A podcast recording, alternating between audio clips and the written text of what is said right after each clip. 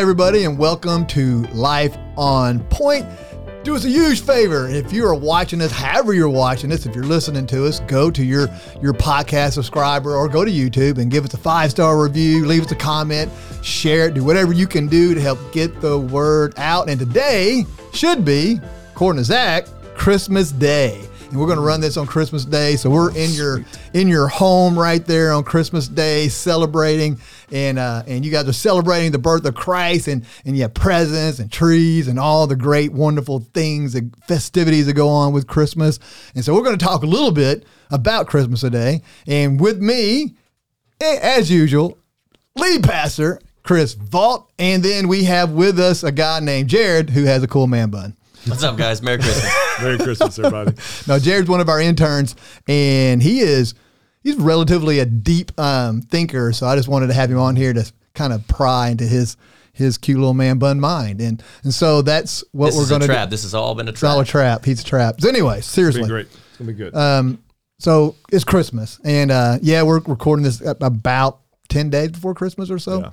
Yeah. And so we're just going to sit around and talk about the things that Christmas is, things that Christmas isn't, even some reflections on Christmas personally, any of those kind of things, kind of surprising them with questions, kind of do that sometimes.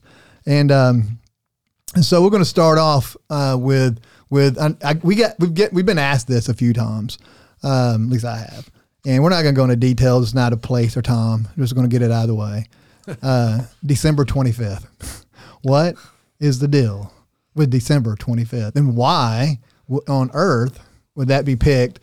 And then why is it so important? And why does it matter, or does it? Well, first of all, so I'm going to throw this back at you here in just a moment. Go for it, since you're so well read on why December 25th was chosen. That's why he picked this question. It is not. I would say that. The date in itself isn't what's so important about Christmas. That's right. And I think it's very important for us to make that clear because you're always going to have a critic or a skeptic to say, if I can prove the date wrong, then that invalidates the Christmas message. Exactly right. Yeah. The date has nothing to do with the Christmas message. Nowhere in Scripture does it give us December 25th. So when someone wants to use that as an argument against the truth of Christmas, of God sending his son, immediately you can throw that out the window. It has nothing to do with the date. I agree. Christmas is about an event. Now, there are reasons, as you'll bring up, why December 25th was chosen as the church's day to recognize it. And just like most things, you need something to call you back to focus. Remembrance. So having a date. Yeah. And if you read the Old Testament, God specifically over and over and over and over and over again with the Hebrew people would have them create monuments, altars. He did. Or set days aside. Yep. And he would even say days by the setting of the sun or the moon. You know, he would talk about seasons. And it was regular occurrences that he would have them remember special moments that he had done in the life of Israel by, right? What greater event in the history of the world for us to remember than God becoming flesh and coming for us, to come into our mess, right? So December 25th is a date where we get to call the entire world, hey, stop for a moment and think about the truth of Christmas. Yep. So. Got anything, Jared? I think if I did add anything, it would be that if you've ever heard anybody suggest that Christmas has pagan origins, you know, whether it be the Christmas tree or wreaths or anything of the sort, I know somebody who every year she always makes a similar Facebook post, sweet lady, but she always points to how Christmas has these So it has its roots in certain practices. And I want to let everybody know at home that regardless of how Christmas originated, I think this should be a story of victory, that early Christians took what they knew in the day and age and the culture that they were in, and they applied it to Christ, and they used these practices to then help celebrate Christ, and this changed over time. And so whatever history you might hear, don't be discouraged that you can't celebrate Christmas and you can't make it about Christ in your own home. Mm-hmm. No, it's 100%, y'all 100% correct in both cases. We know it really doesn't matter what the date is. I know everybody wants to make such a big deal out of it, and usually it's from an argumentative standpoint. Right. It's interesting, and I'll just, like I said, there are some trappings that were added like years later.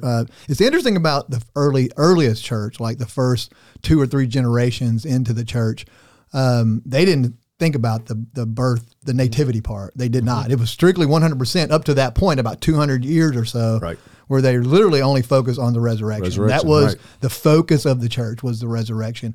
And so whenever, and after, 4th century or so, we start seeing dates start mentioned in the mid to late 200s and into the 300s. And so there was a lot of speculation. And yes, there were some pagan trappings that happened just about everything because, well, I don't know if you guys realize this, but we were all from pagan roots. So we adopted a lot of things that we did. Now, it's interesting with the church, even today, that to this very day, the Eastern Orthodox celebrated on January 6th, the Nativity, and the Western was always in December. And so there's always this bit of a split. But it's interesting, though, if you really look hardcore at it, so if people just want to know, part of the reasons why the dates are what they are, it's Jewish in its nature, which is interesting because if you don't know anything about what Constantine did, is they removed a lot of the Jewish nature of most of the things we do that we practice. That's what his intent was to eradicate, because it was a very anti-Semitic time. Mm-hmm. But one of the things he missed was the date. And that was the earliest, if you go back in the Talmud and the other recorded instances of celebrations within the Jewish people, they believed that big events like the birth of Joshua, Moses, they were born and they died on the same date.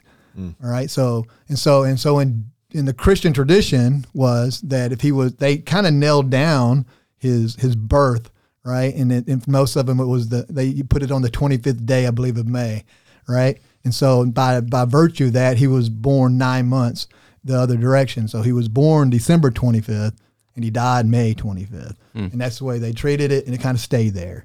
Mm. And so same thing's true within the Orthodoxy. They also, they say he was born May 6th May 6th. So that therefore it's January 6th. Does that make sense? So they do this whole 9-month gap that they're literally born and died, that all major events, they believe Joshua was born and died on the same date. Yeah. In the calendar, and so they kind of elaborated kind of that tradition way. It came up. It was a traditional Jewish thought, and again, like you said, over the centuries, we've added different customs based on, really, to be honest with you, based off whatever area of the world you lived in, and so it kind of changes a little bit different in the South than it is in the Midwest, a little bit different in the Northeast, a little bit different in the West.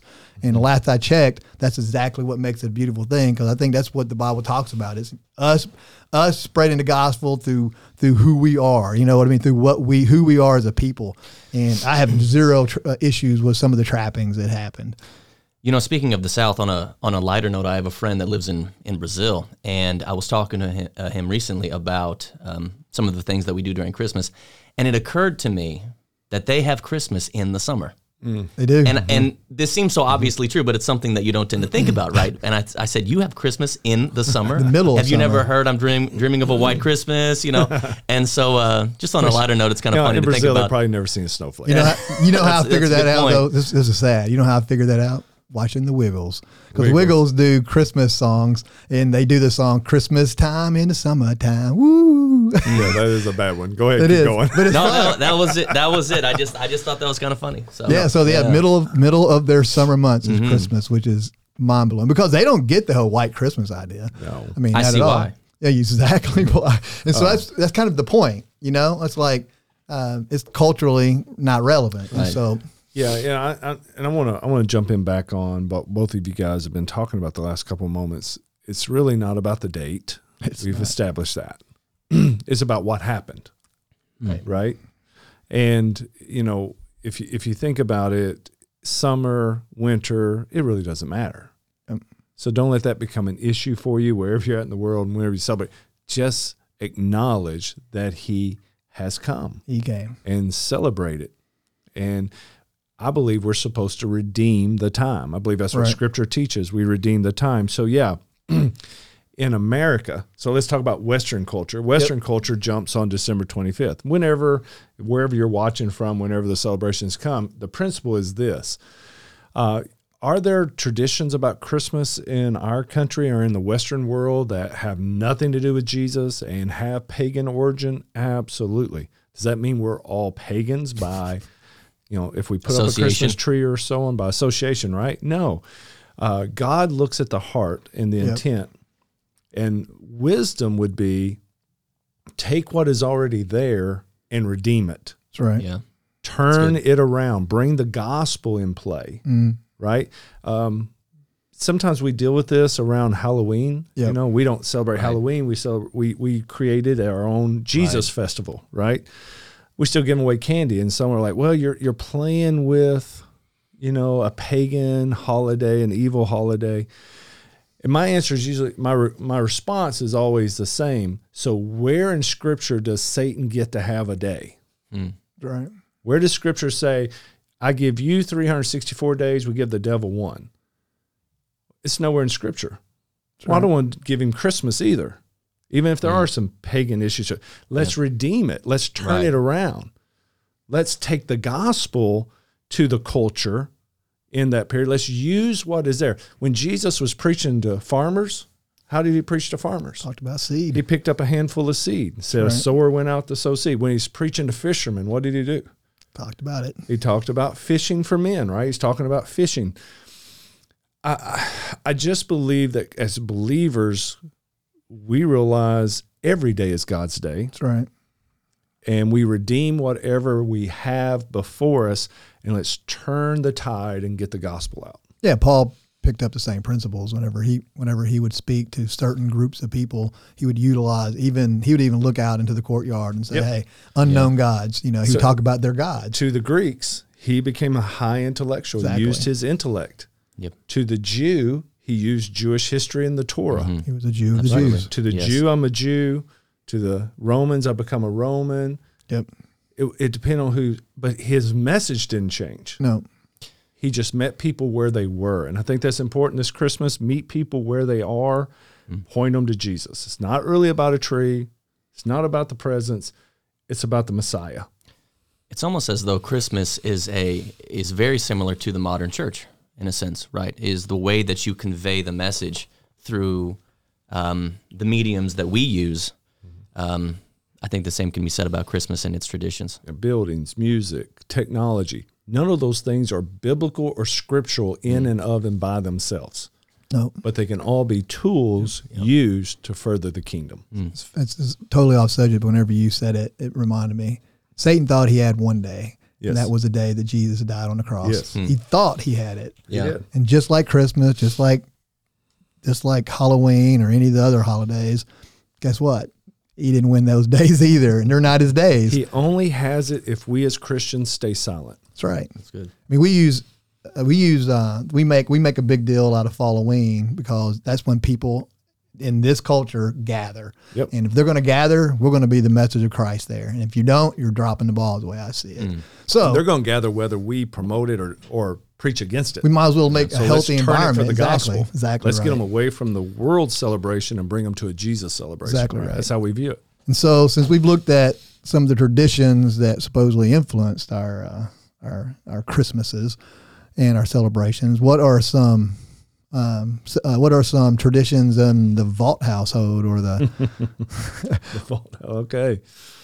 You're going to keep elaborating, or you're just going to stop right there? What's something you guys do that seems to be like something you guys do that may be different than everybody else, or heck, maybe just do the same old things everyone else does? I wanted some time to think about it. Yeah, it was the same thing for you. Stall a little bit. Same thing for you, Jared. I have tons of things to share, but he asked you first. It's only polite to let you know. Oh, is that right? Yeah, I appreciate that. Absolutely. Okay.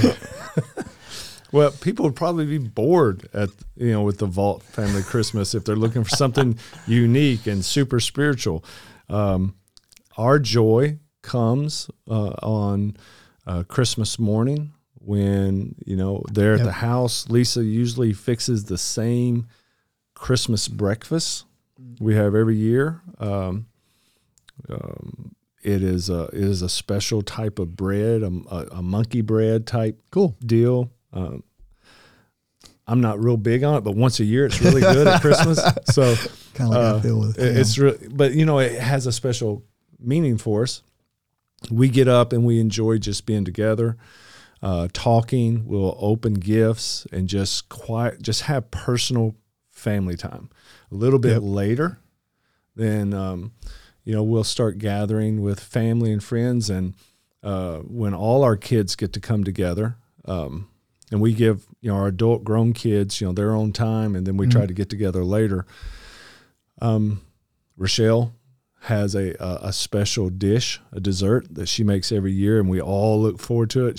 They have their own special breakfast and then a special dessert. It's awesome. Cranberries involved, and I got peppermint in my coffee. It's just a good day. It's very relaxed for us. Yep. And it's just spending time with family. And, of course, we will spend time giving praise for what it's really all about, talking about the blessings of the Lord and just being reminded. I feel like I'm in the wrong household, all this talk of food tradition. I don't have any of those. You got to have food traditions at Christmas. I will say that my wife and I, we treat it as important to pray before we open gifts, which you can imagine our children love. Oh yeah, and wait a minute! Don't open. Yes, to remind ourselves. Rest by our heads, children. And man, and spiritual. Man. And I got it's brief, It's really just to prepare myself of the disappointment that my wife will see when I'm horrible at getting gifts or giving gifts, and she's excellent at it. But I want to say on top of that, it's very important to my wife to continue to look for traditions to add, and I love to see her explore what the creativity she can find within our family.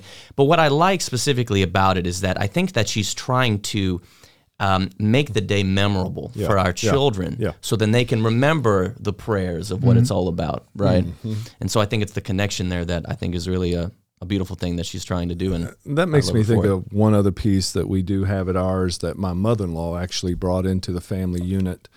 And as every year, everyone gets a very unique, personalized ornament. And it has something to do with a highlight in that individual's life. Nice. And, it's like, okay, it's just an ornament, but it is very special to our family because it shows an acknowledgement, a recognition of some special moment for us personally in our lives that year. So I do have to add, before I get into big trouble, that we do make cookies with her family. Yeah, Kayla's watching, taking notes right now. There are things, that we do that I didn't mention, and that she would, she would remember. She would recall immediately. I'm sure there's things that I mentioned Rochelle's pie. I'm sure there's things Charity cooks and stuff too that just slip your mind, slip my mind at the moment. But yeah. So I love all my children. I'm not. Well, we make sugar cookies, and I'm not. In the South, we call this crawfishing.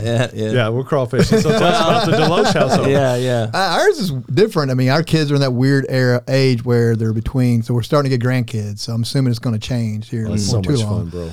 And so we've always, one thing's for sure, as we ate Thanksgiving, we all knew then we really didn't want ham, nor did we want turkey again, really. And so usually that's whenever we would make, because I know Zach's over there. Zach's been over before, and Phil, one of our guys, one of our friends. And we make a lot of interesting dishes. We'll make like pasta dishes. Yeah. My wife makes manicotti, which is really, really good. We'll make some kind of we'll make different dishes that aren't your typical Christmas dishes. Okay. And then that'll be that evening. But that morning, our kids, I know Micah, she's 19 now. We'll be 19 here shortly. She still gets up like the crack of dawn, wants to go down. Oh, yeah. That's awesome. And so the whole family, since we've all gotten married and everything and more spread apart, they all get there.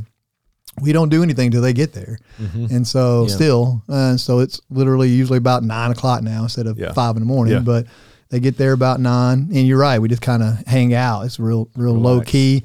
Kids all open all their stuff. They all, and we have this thing I do, and I got it from my dad, where they hand me all mine, and I wait to the end. Why, I don't know, but I wait, and then I pick them each one of them up, and I try to guess what they are before. Cause my dad, he would shake it, hold it up to the light and try to look through it. He would smell it and do all these things and then say, you know, socks. Mm. And because, you know, pretty much kids always get their dad the same things a lot of the times, it seems. So it's pretty easy after a while.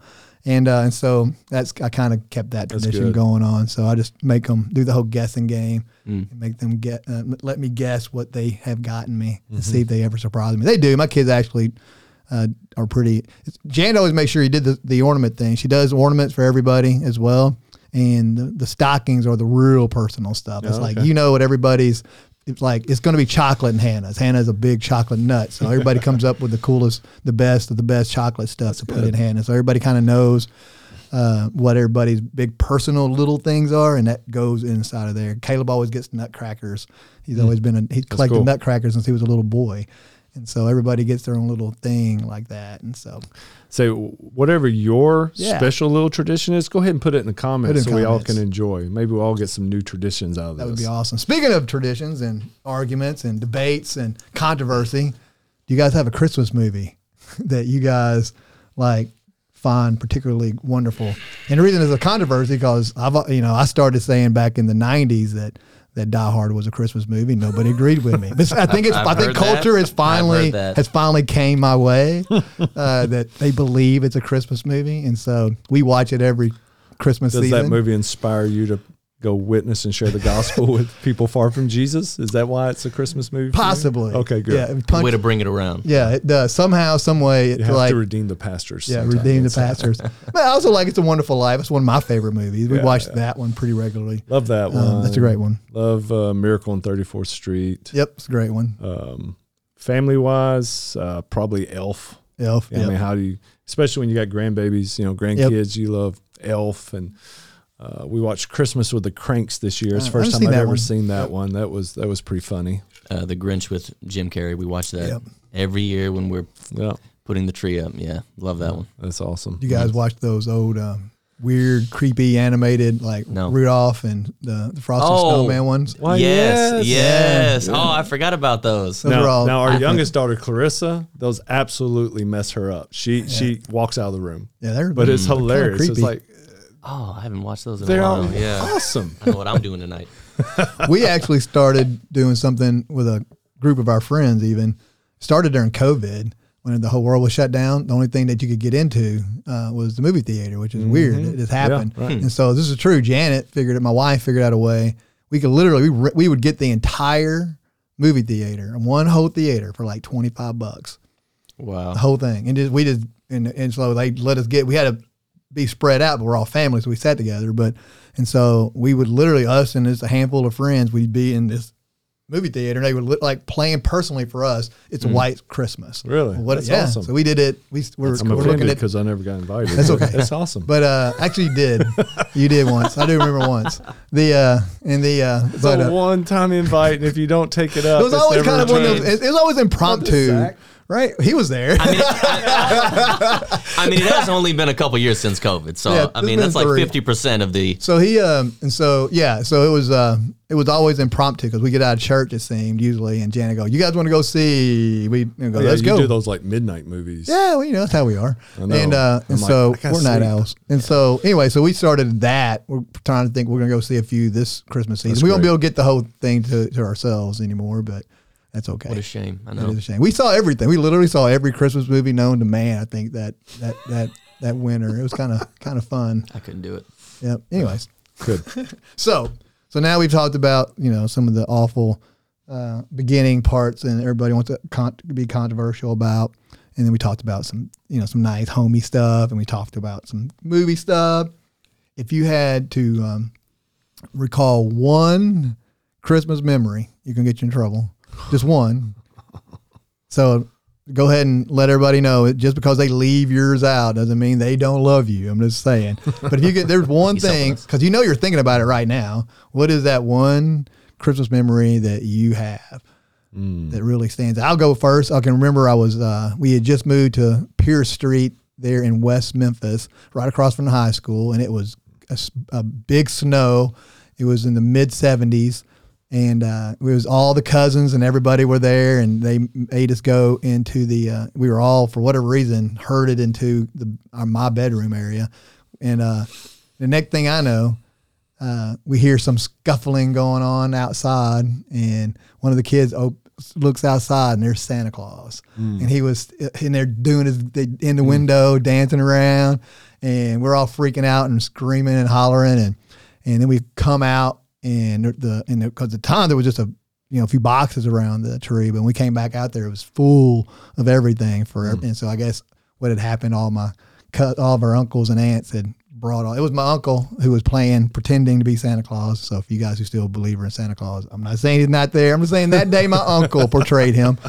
And so my uncle Leon portrayed Santa Claus and kept our attention long enough for the parents to put out all the gifts out there that they had brought, from Mississippi and all over the place where they were all from. So it was real fun. It was Christmas Eve. And that kind of started something where we really do our extended family stuff on Christmas Eve. That's kind of when we would go, when we would do Christmas Eve.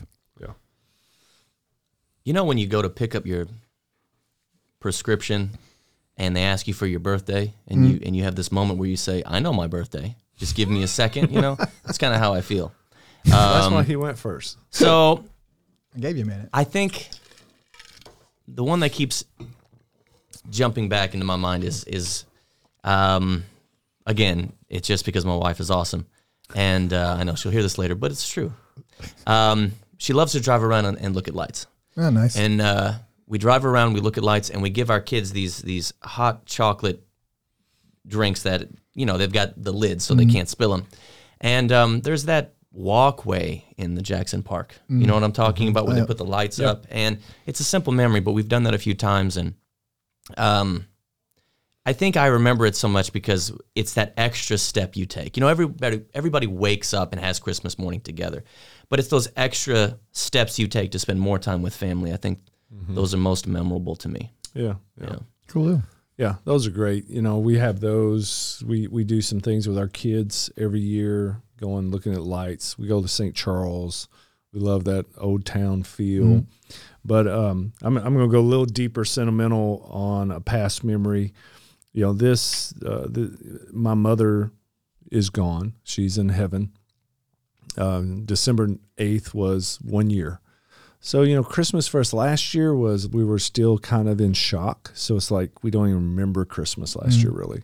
This year, it's a little different for us. This year we're thinking about, that empty spot there. So of course, I think a lot of those memories, and probably for me, the most special one was at a very difficult time in our family's life. And I was maybe 10, 11 years old, maybe 12. Mom was working in a sewing factory. We were very, struggling financially. And my grandmother, Ruby, and my mom loved to go to the mall. And they would love to shop. And a lot of times they didn't have the money to buy things, but they just loved to go around and shop still, And I remember we were in a department store, JCPenney or one of those, and there was a fur coat. A white fur coat that my mother just fell in love with. And she looked at the price tag and there was no way she could afford it. And this was like, end of summer. So, they were already bringing out the coats and the winter stuff. And I noticed that though, and I'm just a kid, but I noticed it. And so when we came back, I started on my own mowing people's yards in the neighborhood, washing cars, doing chores around the community. And I saved all the money that I made. And then I had my grandmother take me to that department store, and I put that coat on layaway for my mom and paid it off right before Christmas, got it out. And I just remember that in all the years, for 30 years, I've heard this story from my mom. And, but that was the most special Christmas for her. Mm-hmm. And so it's special to me because it was special to her. That's awesome. That's really it was a good story. That is really good. So we've talked about a lot of different things. And so if you could remember another one, we're going to get you in trouble with. Do you remember one particular gift you ever got that kind of blew you away? Even if it's not that big a deal, it might have been something small, but it just blew you away. Because I know with me, and it's, I just thought of this question, so I haven't thought about it either. We appreciate these off-the-wall questions. So I know you do. Moment. And so the whenever I was, I can remember in 19, I guess it was 78, my dad loved tech. He was very tight. Dude would not, like, whenever I became like a senior in high school, he thought it was the stupidest thing on earth and fought it tooth and nail to rent a tux for like a prom. He thought that was just... And he made really good money, so it wasn't the money thing. He just thought didn't make any sense principally.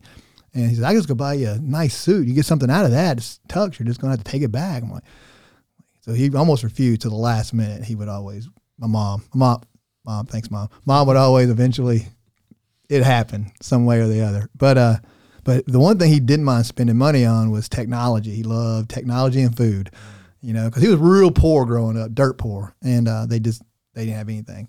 And so he always said he'll always have food. And then he loved tech. And so he'd always buy the most cutting edge thing. Like he had the very first home cartridge based. He got it for us, the Atari 2600, which was you know, it was like $600, $700 in the mid 70s. It was ridiculous how much it cost. But the funniest one ever, because my dad, what I learned also was that he loved to do it too. He didn't wait till Christmas to do it.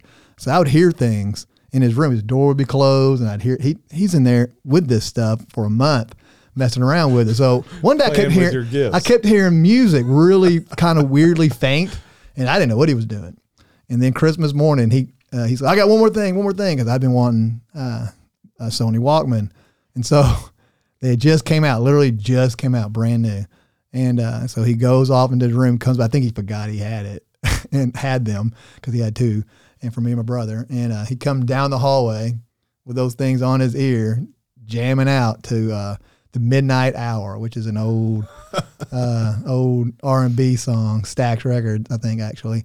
And so that's how I got my first Sony headset. It was kind of cool. Anyways, I remember it. Yeah. You were a cool dude after you got that Walkman. Yeah, I was. I had the Walkman. I was a bad boy. Put that cassette in there. Yeah. Sporting it. I wonder how many people are watching this right now remember the Walkman. Put it in the comments if you remember the Walkman. If you have no idea what we're talking about, Google it. Yeah. Were they more reliable than the CDs? You know, when you went to the cassette? They didn't skip. Oh, those. Yeah. But now jogging with those, that was tough. You know. You know. If the tape, man. The tape got hung, you were in bad shape. Oh, okay. Yeah, but they learn all skip. The tricks. Yeah. All right, go ahead. All the gifts. I love them all equally. And thank you to everybody. And so my birthday is November 15th. My wife is 2 weeks before is on October 30th. Then my daughter's is November 22nd. Then Christmas. Then our anniversary is January 3rd. So there's so many things that run into one another. And so as I'm trying to figure out my favorite gift, I'm probably thinking about ones from my birthday. My mother once got me a laptop. I thought that was awesome. My wife has given me a few gifts, and I'm a big nerd, so I don't want to share those, you know, with you. One of them being a virtual reality headset. I said it, and I love it. And but I think the ones that are the most memorable is every now and then, you know, you get those monetary gifts from people that mean a lot to you, whether it be from family. Last year we got an anonymous one, and which was very awesome, very appreciated. And I think those probably stand out the most because of what they mean, what they represent, is what they really want to give you for Christmas is help when you need it, you know. So very good. That's what I'd have to say. Very good. Yeah. Very good. Yeah, I'm sitting here racking my brain. And honestly, and I'm not trying to be like back-to-back super sentimental stuff. I honestly can't think of, the gifts are always wonderful. Usually when my daughters say, "Dad, what are we going to get you for Christmas this year?" I have the hardest time telling somebody what I want for Christmas, right? When I answer this to my kids, I'm actually telling the truth. Family time, just being together. Let's go eat. Let's go look at lights. Let's just do something together. Experience with my family means more to me than any personal gift. And so a few years back, Lisa and I started trying to focus more on that. And even with our kids and grandkids, we started purchasing them experiences, like, you know, not just a gift, but maybe tickets to someplace they would really enjoy going for a day. It's not something they're going to bring home with them, but they're going to carry the memories. That's really good. Yeah. So just having memories, those special moments when our kids have just said, let's go do something together, those are the best gifts for me. That's awesome. Mm. So let's flip it a little bit, and I think you can add to this, Jared. I know he can. And this is going to be a totally off the wall as well. Christmas and church. As we know, Christmas and Easter are what we call the Super Bowl for us, because these are opportunities for people who come in from invitation, family-based stuff. They'll come in, or neighbors. It seems like we have people that come on those particular holidays, Christmas being one of those, when they normally would not. And so when you think about the Christmas season and as it relates to church, just personally, how does that chime with you? How does that ring with you? I understand, I think, for an established Christian, why they would feel the temptation to look at people that show up on Easter alone and show up on Christmas alone and think, where are they for the rest of the year? Mm-hmm. I do understand that. I get that. But what I like about these opportunities for Easter and Christmas is, in a sense, they represent Sundays, right? Sundays are a day that we have chosen to come together and to gather together and to be uplifted, to be taught, to be around like-minded individuals. And even though you need Christ Monday through Saturday, right? And so, in a sense, these holidays act as reminders for people that they really need to get back. They really need to get back in. Maybe it's guilt. I imagine for a lot of people, it's probably guilt. But I think for others, it might not be so much guilt. It might be just that, I really need to get back into church, you know. And so I understand the temptation to, wish you could see these individuals more. I think that's, of course, the desired goal. But it's good to see them come in. That's what I have to say. That's good. I know for me, it generally, it's one of two ways. I've had to prepare.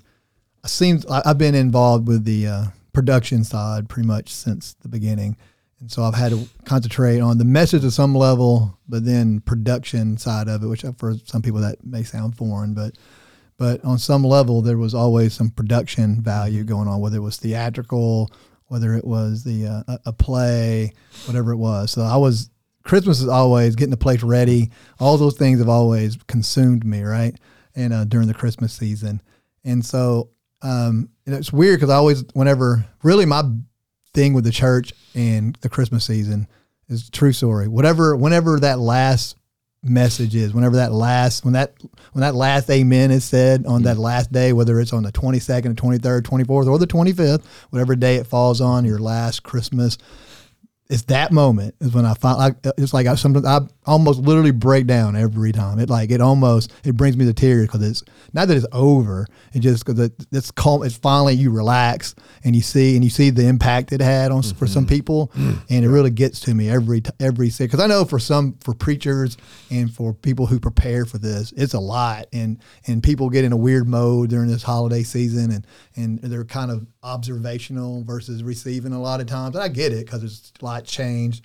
And right. So I know he'll probably add to this, how do you do this in an original way and to present something that's been presented 1,000 times, and how do you do this in a way that grabs people's attentions and grabs their hearts and can lead somebody to Christ with it.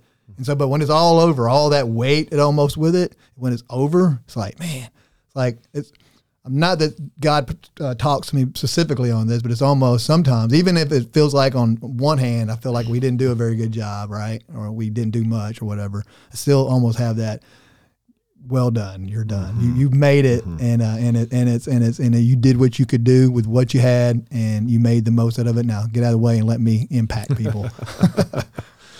Yeah, when you think about Easter and Christmas, both of these being huge holidays and tied to church, for me, the pressure, it's not pressure, it's anticipation, It's excitement. I mean, you think about it, the two greatest theological truths that we as a church can communicate to the masses of people. One, that God so loved the world that he sent his one and only son, that he didn't just come and go straight to a cross, that he was born. That's right. That he lived a life of a child. A human life. That he went through, a human life, a human family. He went through puberty. Yep. And how many people struggle thinking about God going through puberty, right? Teenager, young man, going into his adulthood at 30, right? Looked at in Jewish culture. Taking time to mentor 12 guys that most people would have never chosen. Mm. Yep. Investing his life into the kingdom and dying on the cross, being buried and rising from the dead. Between Christmas and Easter, all of that is on full display. Mm. It's the greatest message in the world, that God came, that God understands, that he entered into our mess, our chaos, our darkness. He died in our place. He was buried, and he arose from the grave to give us eternal life. I mean, all of that culminates in the calendar on two specific days that gives us the opportunity that that's all we have to talk about. I mean, it is the heartbeat of the gospel. And because of our culture, let's just be honest, we're going to have an opportunity to share that most important message with more people because our culture has made Easter and Christmas big deals. Even if they come from a totally non-Christian, non-religious background, once they get invited, hey, come to church with me on Easter. Hey, come to church with me on Christmas. And we look at this opportunity, when you look at it from the heart of an evangelist, when you look at it from the eyes of Jesus, it's like I feel the pressure of Jesus like, I've given you, you get 52 Sundays a year. That's awesome. That's wonderful. Live it out. But two of those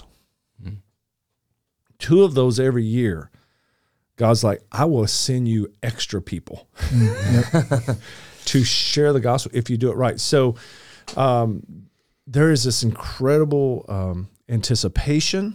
Mm-hmm.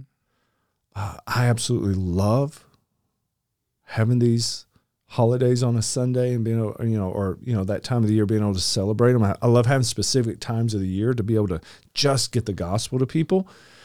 I understand the pressure. We all feel the pressure of how in the world do you keep current and creative in communicating. Now, at the same time, understanding the message itself is powerful enough all by itself. Yep.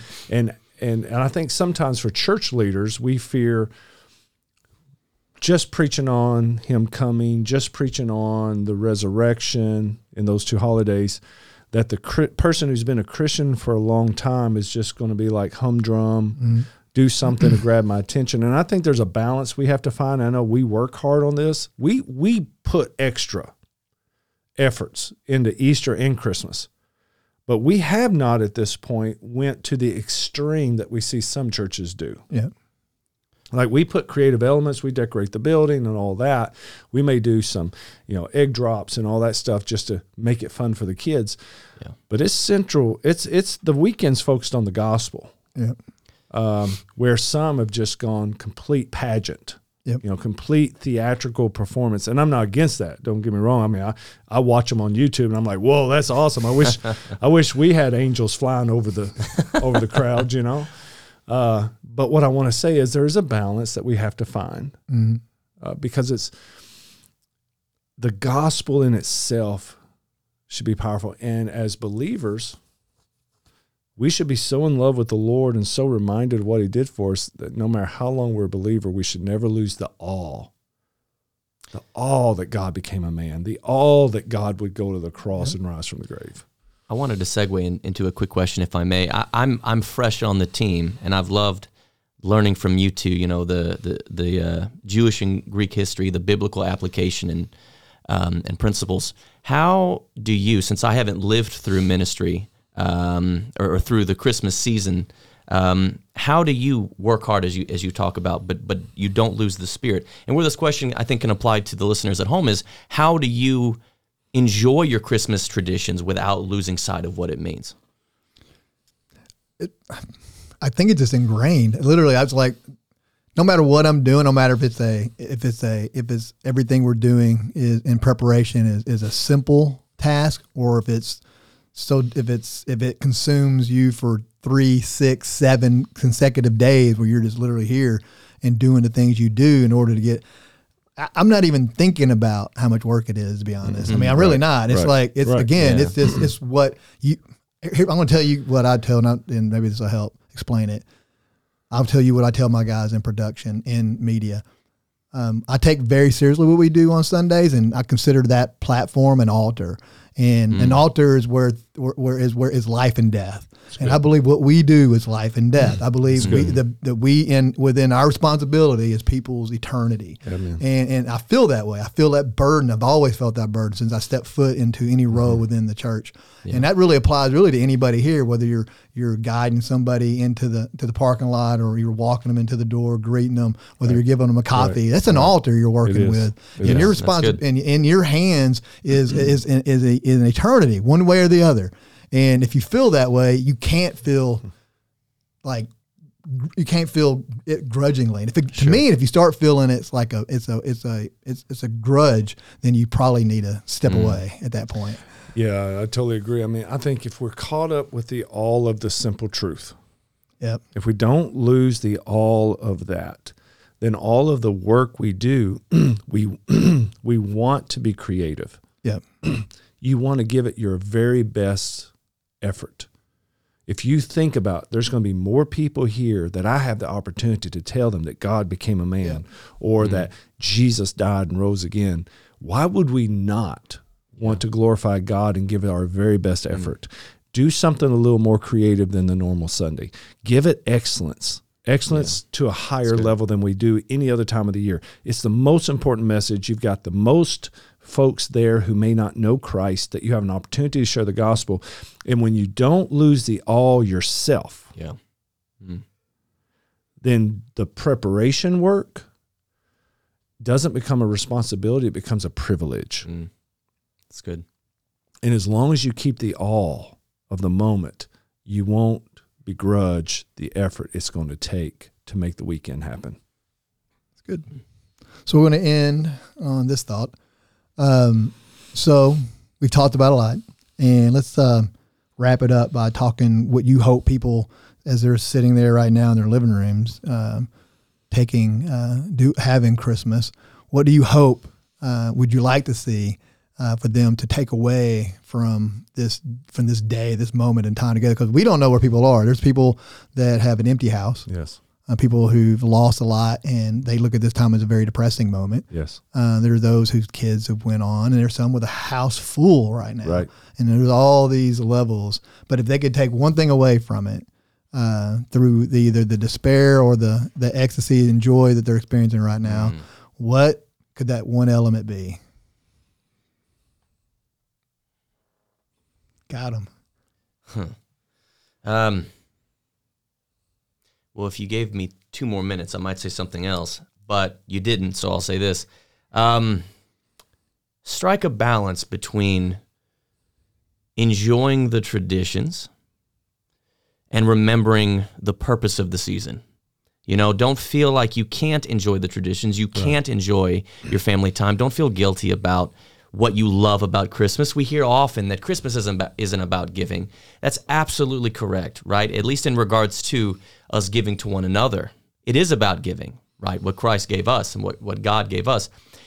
Enjoy that aspect of Christmas and remember and realize what that represents, and have a congruent view between the traditions that you hold dear, but also the purpose of the season. That's what I'd say. That's good. That's awesome. That's good. Yeah, I know we were talking earlier, and I mean, it comes down to the simple truth. Get to the simple truth. What's the reason for the season? You hear it all the time. It's about Christ, that God Himself came in a flesh form to redeem us, to save us, and it started out in the form of a man as a child, and that's what this time is all about. Is celebrating the fact that God would step into. Pastor said it many times. He stepped into our mess. He stepped into her circumstances, and don't get hung up on the historical of it all. It's the theological of it all. This is the theology is what it is. When I say theology, don't let that scare you. It's a God event. It's a God given event that took place, and that's what you should celebrate. That God intervened into our existence, which He is, and for Him to do that when He didn't have to do that.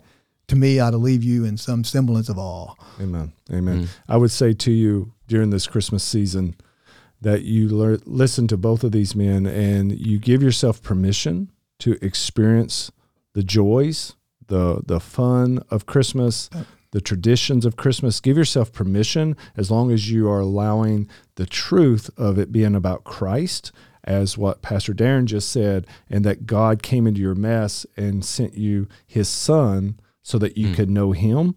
That allowed that to increase your celebrations, but also knowing, even if your celebrations aren't so joyful right now, if there is loss, if there's hurt, this time of the year is difficult for you, no matter what stage you're in, the truth of Christmas, that God sent his son into the world, that Jesus came. He didn't send an angel. He didn't send a prophet. He came himself.